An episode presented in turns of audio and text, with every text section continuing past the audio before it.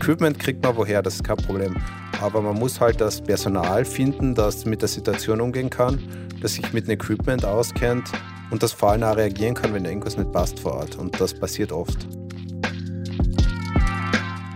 Man kann nicht alles machen, weil schlussendlich wird irgendwann die Qualität leiden. Und den Punkt sollte man, glaube ich, erwischen, einmal auszusieben und die Sachen, die man macht, gut zu machen und die anderen einmal sein zu lassen.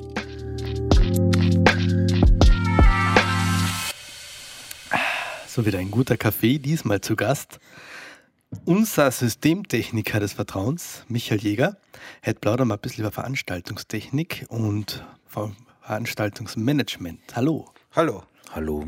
Erzähl mal, wer bist du? Ich bin Michael Jäger. Ich mache schon ewig Veranstaltungstechnik, also eigentlich seit später Kindheit irgendwie in irgendeiner Weise. Ja, und also ich habe immer viel Tontechnik gemacht mhm. und habe mich dann aber irgendwann Richtung äh, Veranstaltungsmanagement, Systemtechnik oder direkt Produktionsbetreuung, also direkt für Bands spezialisiert. Das heißt, wenn man sich für Bands und so eine Sache spezialisiert, dann ist man ja quasi eigentlich ein Allrounder. Ja, Allrounder nicht wirklich. Man macht quasi nicht die Verleihseite, sondern eher die Umsetzung. Also quasi von dem, was der Künstler vorhat, dass man sie halt irgendwie auf die Bühne bringt. Das heißt, man stellt sich das so vor, der Veranstalter oder der Künstler haben eine Idee, was sie gerne umgesetzt hätten, kommen dann zu dir und sagen, du, das haben wir uns so gedacht, davon hätten wir geträumt, kann man das überhaupt umsetzen und du sagst dann wie? Das Ganze geht eben von zwei Seiten. Entweder der Künstler kommt zu mir, sagt, er hat halt eine Band, da soll was auf der Bühne passieren, wie können wir das auf die Bühne bringen, wie können wir das technisch umsetzen, wie können wir das Setups bauen, die funktionieren. Oder es kommt der Veranstalter zu mir, der sagt, er hat jetzt eine Band, mit denen mag er eine Show machen. Wie kann man quasi das, was die Band haben will, auf die, für die Veranstaltung umsetzen? Mhm, da kommen wahrscheinlich ganz schön viele verrückte Anfragen. Ja. Naja, es geht einmal darum, quasi rauszufinden, was die Leute wollen und wie man das umsetzt. wie geht man an so eine Sache ran? Naja, es, es geht wieder um zwei Seiten. Es geht einmal darum, ob man das Ganze jetzt von der Bandseite oder von der Veranstalterseite betreut. Mhm. Von der Bandseite muss man halt einmal rausfinden, was will der Künstler machen, was hat er vor, wo will er damit auftreten. Und dann überlegt man sich, welche Schritte muss man setzen, welches Equipment braucht er, um das umzusetzen, was wird die Show besser machen, was wird die Show einfacher machen, dass es sich zum, dass er zum Beispiel möglich ist, dass alles, was er will, in einer gewissen Zeit aufzubauen und halbwegs fehlersicher zu kriegen. Oder halt eben, wenn es um einen Veranstalter geht, geht es darum, was hat er für Location, was soll auf der Location passieren und wie kann man dann quasi das, was der Künstler sich vorstellt und mitbringt, auf diese Location umsetzen. Und was braucht man dazu an Technik? Also quasi, ich bin ein Bindeglied zwischen Künstler, Veranstalter und Technikanbieter, also Verleihern. Also du machst quasi das Konzept und tütest das Ganze so ein, dass sich jeder auskennt, was er braucht und zum tun hat. Ja, genau. Also man macht da quasi ein Konzept, das halt irgendwie einen Mittelweg zwischen alle Interessen findet und versucht das Ganze so aufzubereiten, dass man das Ganze dann auch umsetzen kann mit Hilfe von Verleihern und mit Hilfe von Technikanbietern. Was hat dich da die letzten Jahre eigentlich am meisten getan in dem Sektor? Es, der Trend geht halt immer mehr in die Richtung, dass Bands nicht mehr hinkommen mit Instrumenten und sich auf eine fertige Bühne stellen und dort einen Soundcheck machen und wieder gehen, sondern eigentlich, dass sie ein komplettes Bühnensetup, also alles, was auf der Bühne steht, Mikrofone, Mischpulte, selbst mitbringen. Ja, äh, also so in die Richtung geht das immer mehr. Also auch kleine Bands kommen mittlerweile mit relativ kompletten Produktionen. Woran liegt das? Liegt das jetzt daran, dass alles billiger geworden ist und man alles beim Thomann bestellen kann und sich jeder so weit auskennt, weil es einfach in der Bedienung geworden ist, oder ist das wirklich auch notwendig geworden? Naja, es ist halt, äh, das ist, es ist alles komplexer geworden in der Veranstaltungstechnik. Es ist nicht mehr so, dass man quasi analoges Mischpult mit acht Kompressoren und fünf Gates hat und zwei Effektgeräten und jeder kommt damit klar, sondern man baut Show-Files mit Szenen und man will halt mehr von der Show mittlerweile. Ah, und deswegen bringt man seine Sachen selber schon mit, weil man einfach schon alles eingetütet mitbringt und sagt, und so läuft es dann und Q und Go. Genau, man, man hat einfach auch meistens nicht die Zeit, dass man jetzt einen Soundcheck von eineinhalb Stunden macht und sich einmal alles wirklich super anschaut und alles von null startet. Das geht heutzutage meistens nicht mehr. Mhm. Na, ist plausibel, natürlich. Also für mich ist natürlich klar, ich versuche jetzt die Zuhörer irgendwie ein bisschen näher zu bringen, was da eigentlich so passiert. Wie kommt man als Zuhörer zu dir? Also als, als Kunde. Als Kunde, als, als Kunde. Kunde. Sag ich, ich buche einmal die Band, ich buche die Location oder fange ich direkt mit dir an? Ähm, wenn jetzt zum Beispiel ein Veranstalter, wenn du, oder wenn du Veranstalter bist, kannst du zu mir kommen, kannst sagen, ich habe jetzt vor, eine Konzertreihe auf meinen schönen Acker in Hintertupfing zu starten. Mit Chichi. Ja, nicht, mit Chichi, weil dann, dann ist eher nicht zu mir kommen, bitte. Aber mit irgendeiner Band. Und da dann werdet ihr mal die Location anschauen und dann werden wir irgendwann Kontakt zur Band aufnehmen oder zum Management. das Management wird dann Rider schicken, in dem drin steht, welche Anforderungen die Band an die Bühne stellt. Das heißt, ich komme zu dir, bevor ich die Band gebucht habe? Im Idealfall ja, weil dann können wir nämlich schon einige Probleme aus dem Weg gehen. Im Fall. Buchst du die Band dann? Nein, ich bin kein. Also. Das heißt, das muss ich als Veranstalter muss ich selber buchen? Genau, der Veranstalter hat quasi einen Booker, über den man dann eine Band bezieht. Und ich versuche dazwischen die technischen Anforderungen von der Band auf die Location umzusetzen und einen Weg zu finden, damit die Band zufrieden ist und der Veranstalter zufrieden ist und dem Publikum halt eine Show geboten werden kann, die in Ordnung ist. Okay, das heißt, ich komme zu dir, sage, ich würde gern die Band spielen und du sagst mir gleich, auf der Location geht das. Zum Beispiel, ja. Zum Beispiel, okay. Oder wir können, oder wir müssen die Band grundsätzlich andere Vertragsbedingungen verhandeln, dass das möglich ist. Gibt es mhm. auch den Fall. Sehr cool. Wenn du jetzt quasi mit einem Kunden in, einer, in einem Beratungsgespräch bist, wie lange ist das so Vorlaufzeit? Das kommt darauf an, auf die Produktion, aber ein halbes Jahr sollte man meistens, wenn man, also wenn es jetzt quasi um die Veranstalterseite wiederum geht, das geht jetzt immer um die Veranstalterseite, weil bei Bands schaut es ja. anders aus. Ja, ähm, ja von einem halben Jahr sollte man schon ausgehen bei einer halbwegs großen Produktion. Also wenn man jetzt nicht wirklich nur irgendeine 0815 Band irgendwo spielen lässt, dann habe ich meistens eh keine Arbeit, weil dann setzt das der Verleiher meistens selbst um. Aber wenn man quasi eine große Produktion plant, sollte man schon von einem halben Jahr ausgehen, die die Vorlaufzeit notwendig ist. Durch die ganze Corona-Thematik, äh, nicht länger eingehen darauf, aber okay, ähm, hat sich der Markt jetzt auch ziemlich aufgeheizt. Es wollen alle wieder was machen. Es ist kaum Equipment verfügbar momentan. Das merkt man erst aber, ja. Genau. Und Deswegen ist ein halbes Jahr schon äh, Vorlaufzeit, die halbwegs vernünftig ist. Ja, also immer sagen, wer jetzt auf die Idee kommt, ähm, Anfang des Sommers quasi äh, Veranstaltung planen zu wollen, wird sie vor dem Herbst nicht durchkriegen. Äh, und da sehe ich ja ein großes Problem. Wir haben ja auch einen Technikermangel bzw. einen Fachkräftemangel.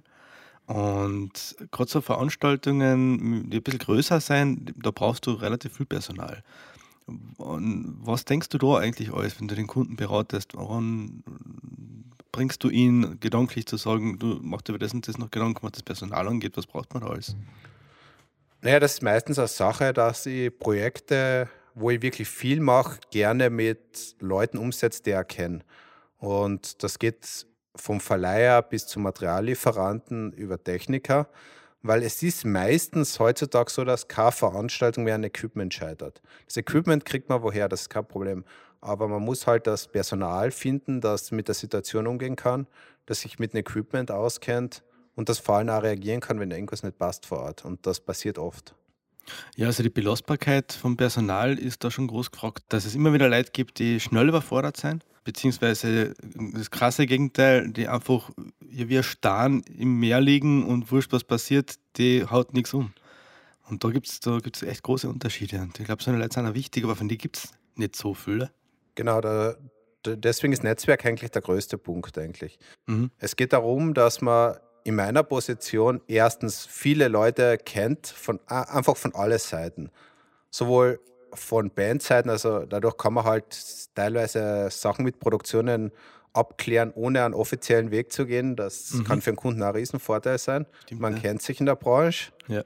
Es geht halt über Materiallieferanten. Man muss reagieren können. Ich versuche halt auch relativ lokal das Material immer zu beziehen, weil es passiert immer was. Man braucht immer drei Stunden vor Showbeginn noch irgendein Teil und den muss, der muss halt verfügbar sein weil sonst scheitert die Show eben an Kleinigkeiten. Und also geht es einfach um Netzwerk und man muss wissen, wo man was kriegt, wo man welche Leute kriegt und was die Leute kennen und was die Firmen kennen. Was steht denn auf so einem Rider eigentlich alles drauf? Oder im Idealfall anders gefragt, was muss auf einem Rider draufstehen, damit du dich auskennst? Was ist ein Rider?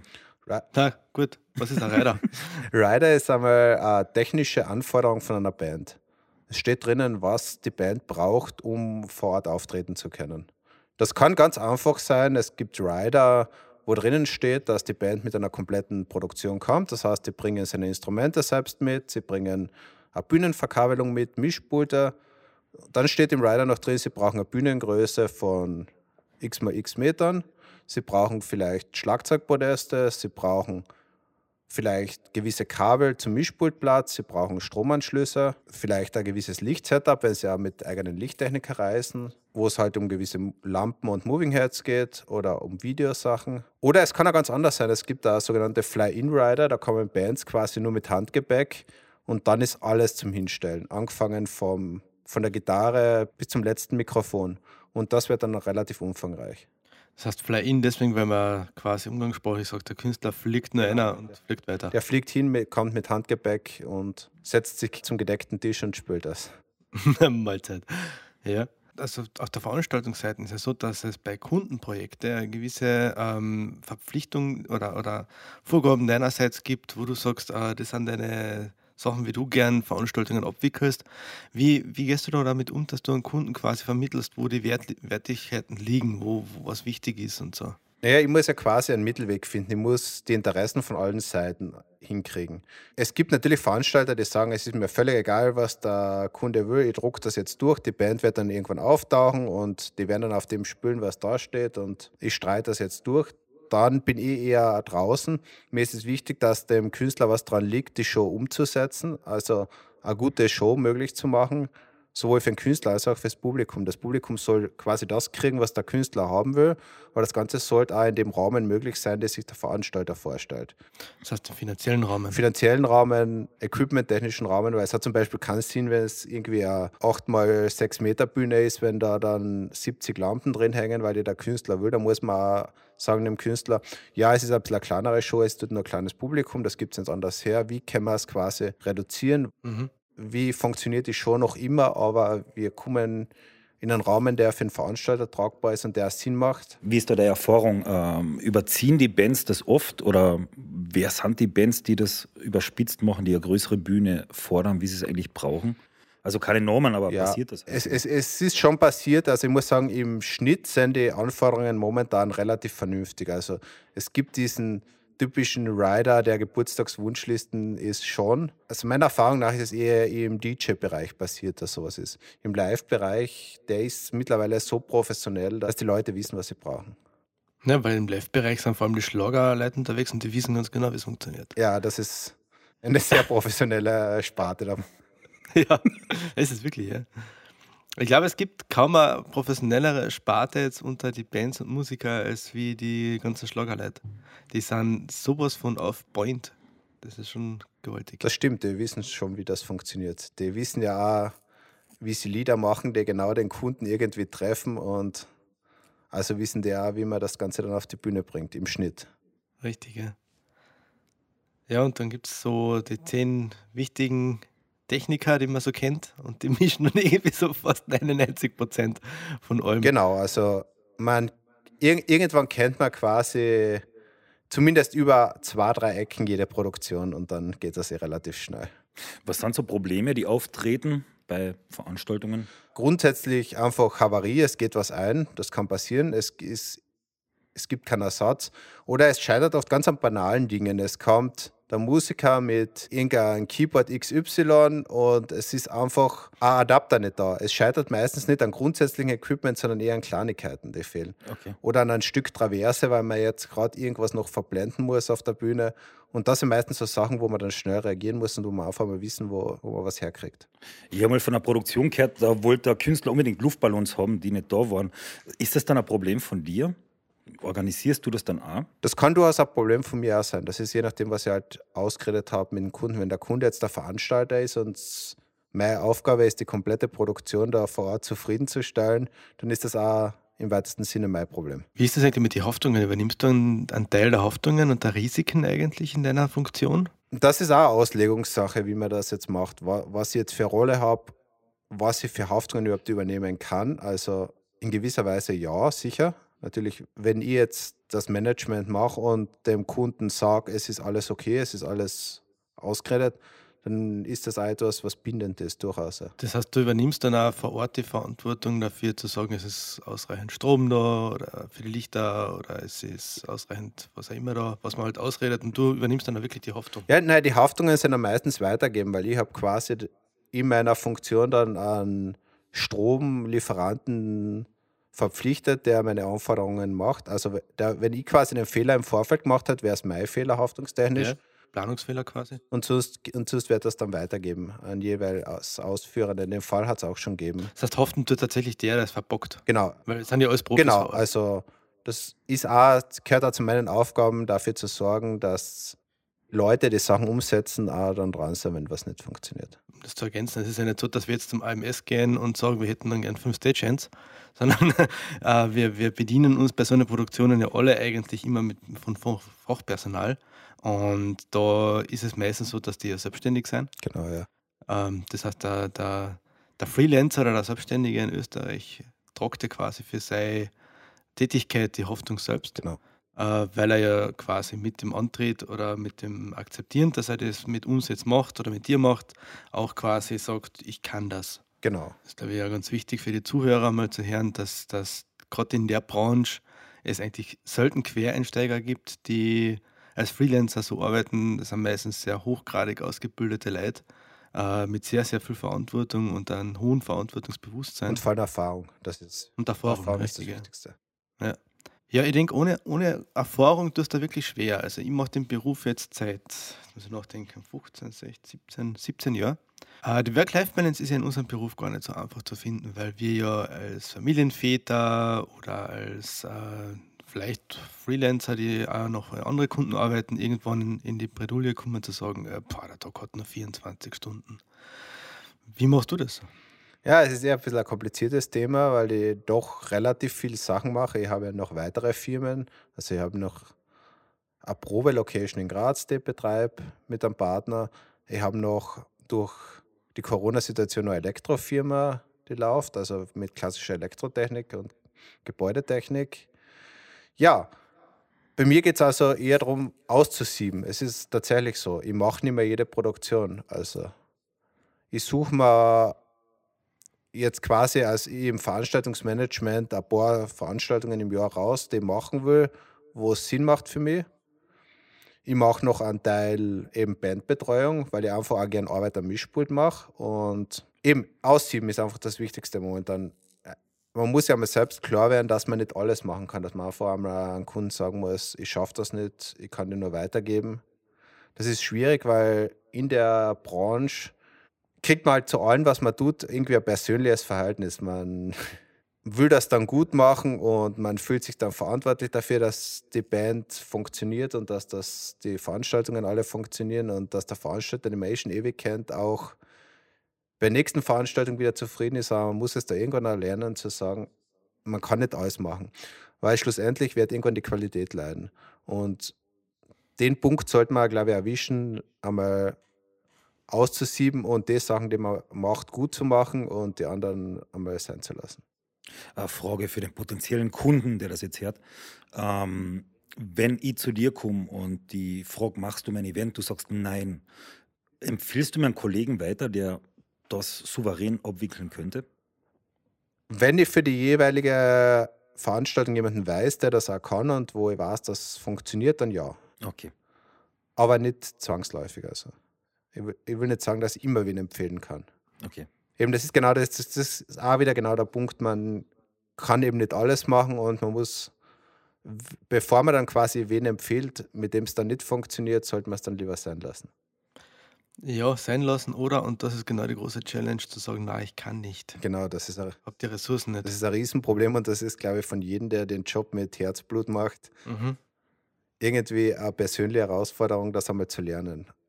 Also ich spiele das jetzt gerade voll, weil mir geht es ganz gleich. Ähm, Daniel und ich haben da oft das Problem, äh, es ist ja kein Problem, es ist ja was Schönes. So wie du es gesagt hast, trifft sie wirklich den Nagel auf den Kopf du machst dir ja im Prinzip bei deinen Produktionen so viel Gedanken und, und legst so viel Herzblut ein, dass du wirklich befreundet wärst, teilweise. Großteils, nicht teilweise, mit deinen Auftraggeber, weil einfach ein großes Vertrauen am Tisch ist, äh, weil man viel Vorausleistungen erbringt, wo man einfach sehr viel Zeit miteinander verbringt und, und sich sehr viel austauscht. Das heißt, man wird einfach automatisch loyal zueinander. Und wenn jetzt der Kunde kommt und sagt, hey, ich habe da wieder ein cooles Projekt, freut man sich ja sogar, dass er sagt, ja cool, dass wir das machen können. Aber oft trifft es einfach zur falschen Zeit ein und dann kann man manchmal einfach nicht mehr. Wenn man zum Beispiel mitten im Sommer ist, äh, wo, wo es überhaupt keine Ressourcen mehr gibt, wenn man schon gar nicht mehr weiß, wann soll ich denn überhaupt noch schlafen gehen, bevor ich jetzt wieder in, den Bus oder in den LKW einsteige und weiterfahre zur nächsten Produktion. Irgendwann muss man einfach mal Nein sagen. Und das ist bei uns auch ein Riesenproblem, weil der Daniel und ich sagen immer, wir verkaufen ja eigentlich gar keine Dienstleistung, also wir verkaufen ja schon fast nur Freundschaften. Weil Freundschaften setzen ja voraus, dass man etwas wirklich mit Herzblut da so äh, auf den Punkt bringt, wie es der Kunde wirklich braucht. Was anderes, Geschäftstreiberei, das passt ja, aber ähm, es sind wirklich die Freundschaften, die was dann man glaubt daran zu zerbrechen oder leiden, wenn man jetzt nachsagt. Und das ist das große genau, Problem. Genau, und da muss man halt dann einfach irgendwann lernen, den Punkt zu setzen und einfach zu sagen, die Qualität der eigenen Arbeit ist dann das Wichtigste, weil wenn man jetzt dann alles nur mehr halb und im Halbschlaf macht, es wird daneben gehen. Es holt dann ein. Mhm. Es holt dann ein. Es holt dann ein. Ist ja. nur die Frage, wann. Und wenn man den Punkt irgendwie erwischt, das ein bisschen zu balancieren, bevor es dann einholt, dann hat man, glaube ich, alles richtig gemacht. Und bevor irgendwie Familienprojekte scheitern. Bevor dann die Scheidung am, am Tisch ist ja. oder, oder so irgendwas. Oder man mit einem LKW in Graben fährt vor lauter Schlafen. Genau, ist, ich glaube, in der Branche kennt jeder einen, dem irgendwas davon schon einmal passiert ist. Ja. Und das muss nicht sein. Na, und wir kennen auch leider Personen, die was halt mal nimmer, nimmer unter uns haben, weil sie mit gewissem Druck nimmer losgeworden sind. Aber es ist wirklich schlimm. Also das, das ist eine Branche, die kann einen aufreißen, obwohl es ja so viel gibt. Ja, genau, man macht ja quasi das mit der Show, auch weil man irgendwie was zurückhaben will, weil wenn man am Mischpultplatz steht und es sind 7000 Leute, die ein cooles Konzert genießen, dann hat man doch einmal so einen gewissen Adrenalinflash. Mhm. Aber man muss sich dann halt trotzdem irgendwie bewusst werden, dass man, dass das nicht alles ist, dass es das gute Gefühl zwar super ist, aber dass man sich das halt ja irgendwann einmal aus der Vorarbeit und so ziehen kann und dann einfach quasi Qualität in Qualität vor Quantität liefern kann, so mhm. ungefähr. Und was es auch Schönes bringt, das habe ich jetzt in der Corona-Zeit gemerkt, ähm, es bringt total verschiedene Erinnerungen. Ja, also für mich persönlich war die Corona-Zeit ja eh im Gegensatz zu vielen anderen eigentlich eine gute Möglichkeit, weil die Möglichkeit, dass man quasi einmal alles stehen lässt und einmal wieder überlegt, was tut man, wie läuft Wann in den letzten 100 Jahren hat man irgendwie die Möglichkeit gekriegt, dass man da wieder einmal alles sortiert und, und neu, neu startet quasi damit. Richtig, also man ja. muss es nicht jetzt immer nur negativ sehen und die Branche sind die Knie gegangen. So, natürlich ist sie das. Ist, aber es bringt halt jedes Problem eine gewisse Chance mit sich. Und da kann man sich vielleicht auch sagen, dass man, also für mich persönlich war es auf jeden Fall, ich bin im Jahr 2019 echt voll an die Grenze gefahren. Ich habe so viele Produktionen gemacht wie noch nie in meinem Leben. Und dann ist einmal das Ganze auf Null runtergegangen und ich war daheim eine Zeit lang. Ich habe mir überlegt, wie geht es weiter. Und vielleicht war es auch ganz gut, da einmal Stopp zu machen, bevor ich mit einem LKW in den Graben gefahren wäre. Ohne LKW-Schein. Eben, das kommt ja noch dazu. Man geht manchmal einfach Wege, die, da hat man nichts verloren. ja, ja. Äh, erzähl ein bisschen von deinen Bandseiten. Genau, die Bandseiten ist quasi, dass der Künstler zu mir kommt und ich einen Rider schreibe und mir überlege, was ich, was ich mit der Band mache. Das hat damit damit angefangen, dass ich halt früher auch Unterhaltungsbands betreut habe oder es auch noch immer tue zum Teil. Dann habe ich halt irgendwann angefangen, mal zu überlegen, wie kann man das, was die machen, rationeller machen, wie kann man sein Equipment in Ordnung bringen. Damit bin ich halt gestartet und dann sind halt auch Leute zu mir gekommen, die was Neues vorgehabt haben, der Musikprojekt hochziehen wollten und gesagt haben, wie können wir das jetzt machen? Und dann haben wir angefangen, Gedanken zu machen, welches Equipment brauchen wir auf der Bühne, wie funktioniert es, wie können wir es zusammenbauen. Und da der, der, Teil ist jetzt mittlerweile recht groß geworden und das macht mir extrem viel Spaß, weil das für kreative Arbeit da ist. Es ist quasi nicht so der administrative Teil, so wie das Management, wo es darum geht, alle auf irgendwas festzunageln und viel zu kommunizieren, sondern eher einmal kreativ zu arbeiten und sich zu überlegen, was braucht man, was mag man machen auf der Bühne. Und in dem Fall schreibe ich dann auch die Rider. Und das ist auch ein Vorteil wieder in der anderen Arbeit, weil wenn man selbst Rider schreibt, dann weiß man wie man Rider umsetzen kann. Stimmt. Okay, du machst das heute auch noch für Bands. Also eine Band könnte zu dir kommen und sagen, hey, wir sind neu, wir brauchen einen Rider, wir wollen wissen, welches Equipment ist überhaupt sinnvoll für uns. Genau, das mache ich durchaus. Also ich bin ja jetzt gerade dabei, einen aufstrebenden österreichischen Künstler auszustatten wieder. Und da kommt also wirklich vom Setup bis zur Bühnenshow alles hochzuziehen mit ihm gemeinsam. Okay. Und da ist es dann auch wieder der Teil, wo ich dann auch persönlich ein bisschen Equipment einbringe, weil da redet man ja immer gern drüber. Mhm. Und wo ich dann auch Sachen selbst hinstelle. Und ich, ich sage immer, dass mit den Bands ist ein bisschen das Hobby in meinem Job.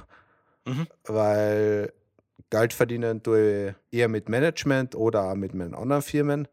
Und das Künstlerbetreuen soll bei mir immer so sein, dass das ein bisschen das ist, wo ich Herzblut einbringe, was mir Spaß macht und wo es mir nicht so hart darum geht. Äh, natürlich, ich will kostendeckend arbeiten. Ich, ich kann mich nicht verschenken, in der Position bin ich ja nicht mehr. Und, aber was ich quasi als ein bisschen als Hobby sehe, um mich auch auszuleben. Ich bin jetzt Gott sei Dank in der Situation, dass ich Zeit habe für die Sachen, die ich mache, eben ausgesiebt habe. Mhm. Und jetzt kann ich die Sachen, die ich mache, auch wirklich gescheit machen. Das heißt, eine Band, die ist quasi ganzheitlich betreut von dir. Und du sitzt tatsächlich da, schraubst sie in die Rex zusammen, schraubst in die genau. In-Ear-Strecken zusammen, äh, betreust sie, beratest sie, nimmst sie quasi in der Hand durch den Warenkorb und sagst, Leute, das und das brauchen wir. Genau. also zum Beispiel in manchen Fällen stelle ich einen Teil vom Equipment selbst. Also ich habe jetzt selbst keine Boxen mehr. Wenn man am Anfang kauft man sich mal halt Boxen, Mischpult und macht Veranstaltungen. Das ist dann irgendwann alles weggefallen. Dafür habe ich jetzt halt sowas wie Mikrofonie, Mischpulte selbst und überlege, was soll sich der Künstler kaufen, was kann ich den Künstler stellen. Aber das war tatsächlich ein Strukturwandel, ja. Der hat sich so 2018, 2019 in deiner Firmenstruktur eigentlich so ergeben, dass du, da hat man sogar gemerkt, du hast auf einmal ein kleineres Auto gehabt. Du hast ganz bewusst deine Gesamtsituation umgestellt von Verleiher auf Betreuer. Ja, wirklich Verleiher war ich nicht, aber halt in die Richtung, aber ja, eindeutiger. Ja, also, also habe ich irgendwann einmal angefangen, quasi nicht mehr Equipment zu verkaufen, sondern Dienstleistung. Genau, ja. Weil Equipment ist ja genug am Markt. Ja, also das merken wir auch. Also es ist schon genug am Markt, das ist jetzt vielleicht noch schwierig, aber weil es ein paar Sätze davor mag sagen, es ist schwierig, was zu kriegen. Ja. Aber es geht darum, es ist sehr viel Equipment im Verhältnis zu dem, was es an Veranstaltungen gibt, möglich. Ja, aber es ist natürlich hart umkämpftes Zeug auch noch. Ein. man muss sagen, heuer ist ein bisschen eine Ausnahmesituation. Ja. Genau, da ist es halt die Frage, was da wirklich dann rauskommen wird, weil die Leute haben mit der momentanen Teuerung ja nicht unendlich Geld, um Veranstaltungen zu besuchen. Ja, und die können ja nicht auf drei Hochzeiten gleichzeitig tanzen. Genau, das wird sich ja alles wahrscheinlich wieder ein bisschen einpendeln, so ja alles im Leben. Bestimmt. Das wird sich wie alles andere auch von selbst regeln. Wie, jedenfalls, also Equipment gibt es schon genug am Markt, dass man sagen kann, man muss jetzt eigentlich nicht der Zehnte sein mit dem gleichen Produkt in einem Umkreis von 15 Kilometern, der das Ding verleiht. Genau. Ich glaube, auf das wolltest du hinaus. Genau, ja. Weil das merken wir auch. Wir haben auch gesagt, wir, wir kaufen uns das aller, aller Notwendigste, das, was wir die ganze Zeit brauchen. Jetzt haben wir halt ein bisschen eine in ihr, ein bisschen Funk, ein bisschen Licht, aber wirklich nur das rudimentärste, ein bisschen BA und alles andere, was nicht das wirkliche 99% Tagesgeschäft ist, das holen wir uns dann vom Verleiher. Genau, die gibt es ja, Gott sei Dank. Die gibt es wie Sand am Meer, Gott sei Dank.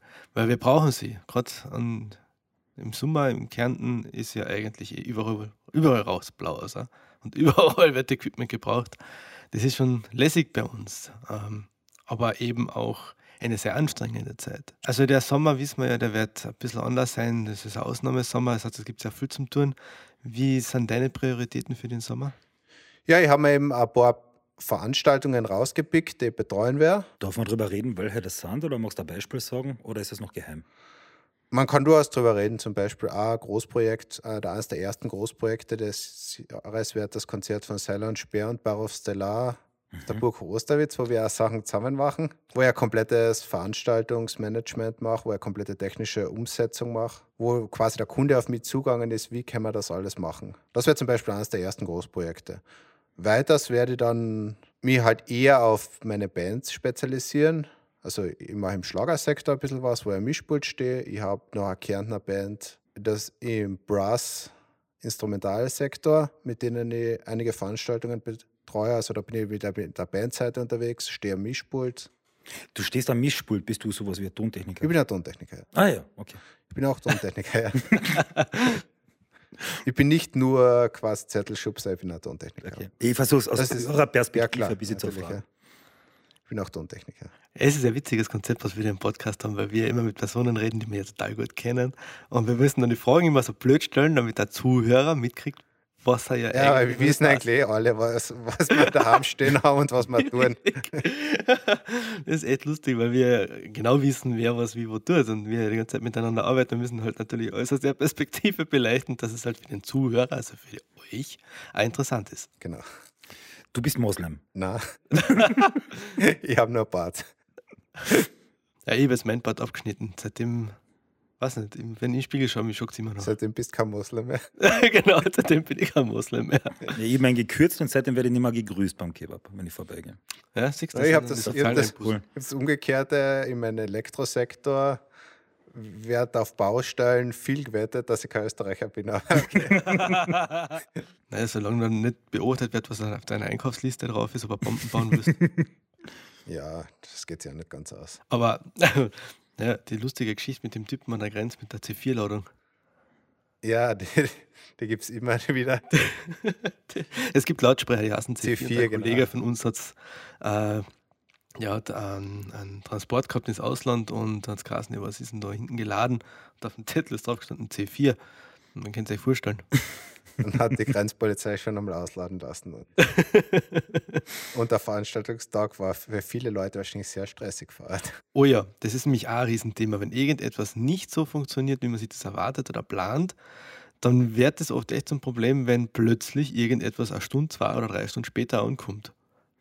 Aber man muss dazu sagen, die Veranstaltung, boah, Entschuldige, man muss dazu sagen, die Veranstaltung findet ja trotzdem wie geplant statt. Der Endkonsument kriegt es ja gar nicht mit. Im besten, Im besten Fall, nicht. Ist aber auch schon passiert, dass Leute vor der Tür gestanden sind, weil Sachen schiefgegangen sind. Mehrere Stunden. Ja, mehrere Stunden. Mhm.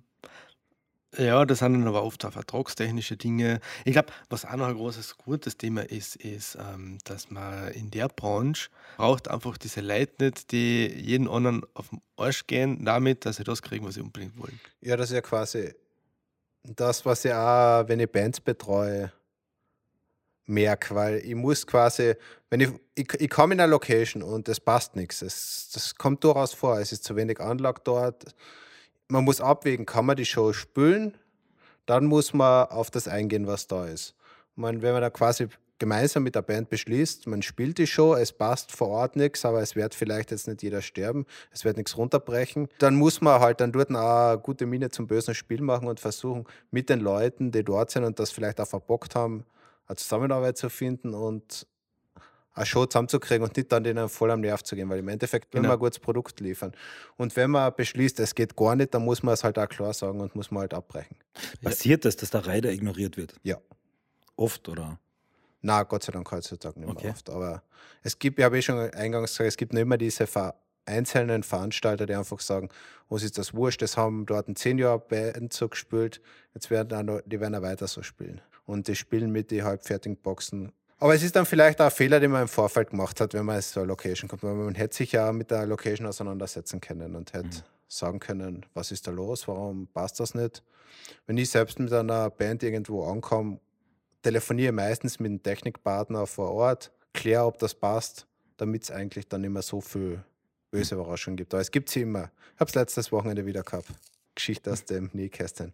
Weil wir sind in eine Location gekommen, die hat super ausgeschaut mit einer Band. Es war klassische Backline-Produktion, also wir haben Instrumente, Mischpult, Funk, Bühnenverkabelung selbst mitgehabt und die Anlage und das Licht und die Bühne waren vor Ort gestellt und fix eingebaut.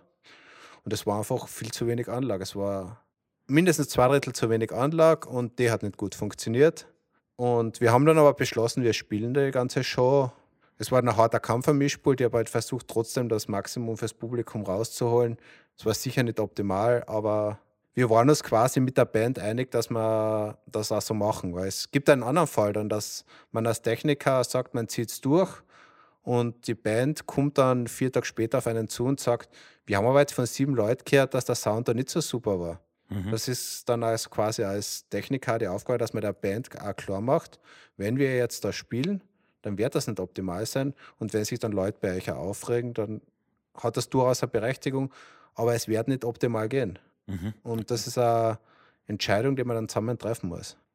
Wer hätte da die, die Verantwortung, wenn man sagt, hey, der Rider ist nicht erfüllt, wir spielen nicht? Nein, der Rider ist, ist ähm, Vertragsbestandteil und der ist bindend. Ist, es ist sicher ein Problem vom Veranstalter am Ende des okay. Tages. Der wird es natürlich dann abwalzen und im besten Fall eine Technikfirma, die beauftragt hat, das durchzuführen. Mhm. Aber grundsätzlich ist der Veranstalter mit dran. Vor allem, weil die Technikfirma ja meistens auch nur mit dem Budget arbeiten kann, was der Veranstalter freigibt. Aber das ist auch wieder der Punkt von sagen, was nicht geht. Mhm. Weil wenn die Technik, wenn es jetzt keinen Mann gibt, der in meiner Rolle ist als Manager, als Bindeglied zwischen Band und Veranstalter und Technikfirma, dann macht das die Technikfirma selbst. Und im besten Fall haben, machen sie es eher, dass es so passt oder sagen halt, es ist ein langjähriger Kunde, das Budget hat nicht gepasst, aber wir, mach, wir stellen jetzt mehr Equipment hin, als gezahlt ist, weil die Veranstaltung muss trotzdem gut werden. Das kann halt passieren, aber es kann auch sein, dass die Technikfirma sagt, uns das völlig wurscht, wir stellen mal jetzt einfach viel zu wenig hin und so ist halt den Bach. Ja, es ist schon berechtigt zu sagen, ich stelle nicht mehr um, als das, was der Kunde zahlt, weil ich glaube, das ist Ja, man muss dann auch, eben, es ist dann wieder der Punkt, wo man sagen muss, ich stelle nicht mehr um, was der Kunde zahlt, aber man kann auch sagen, ich stelle das um, was die Veranstaltung ich, ich, Nein, ich kann auch dann sagen, ich kann es mit dem nicht machen, was ihr zahlt. Genau. Ja. Und das ist wahrscheinlich gescheiter, weil am Ende des Tages Sicher, ja. haben Leute Geld gezahlt dafür mhm. im Publikum. Und wenn es dann den Bach geht, ist es für die Band nicht gut, für den Veranstalter nicht gut und im Endeffekt hat man sich ins eigene Fleisch geschnitten.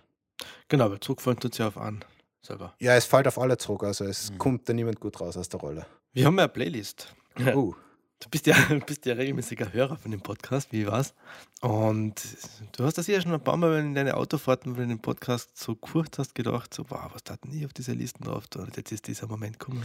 Ja, das ist ein bisschen eine längere Geschichte, die Sache. Ah, schön.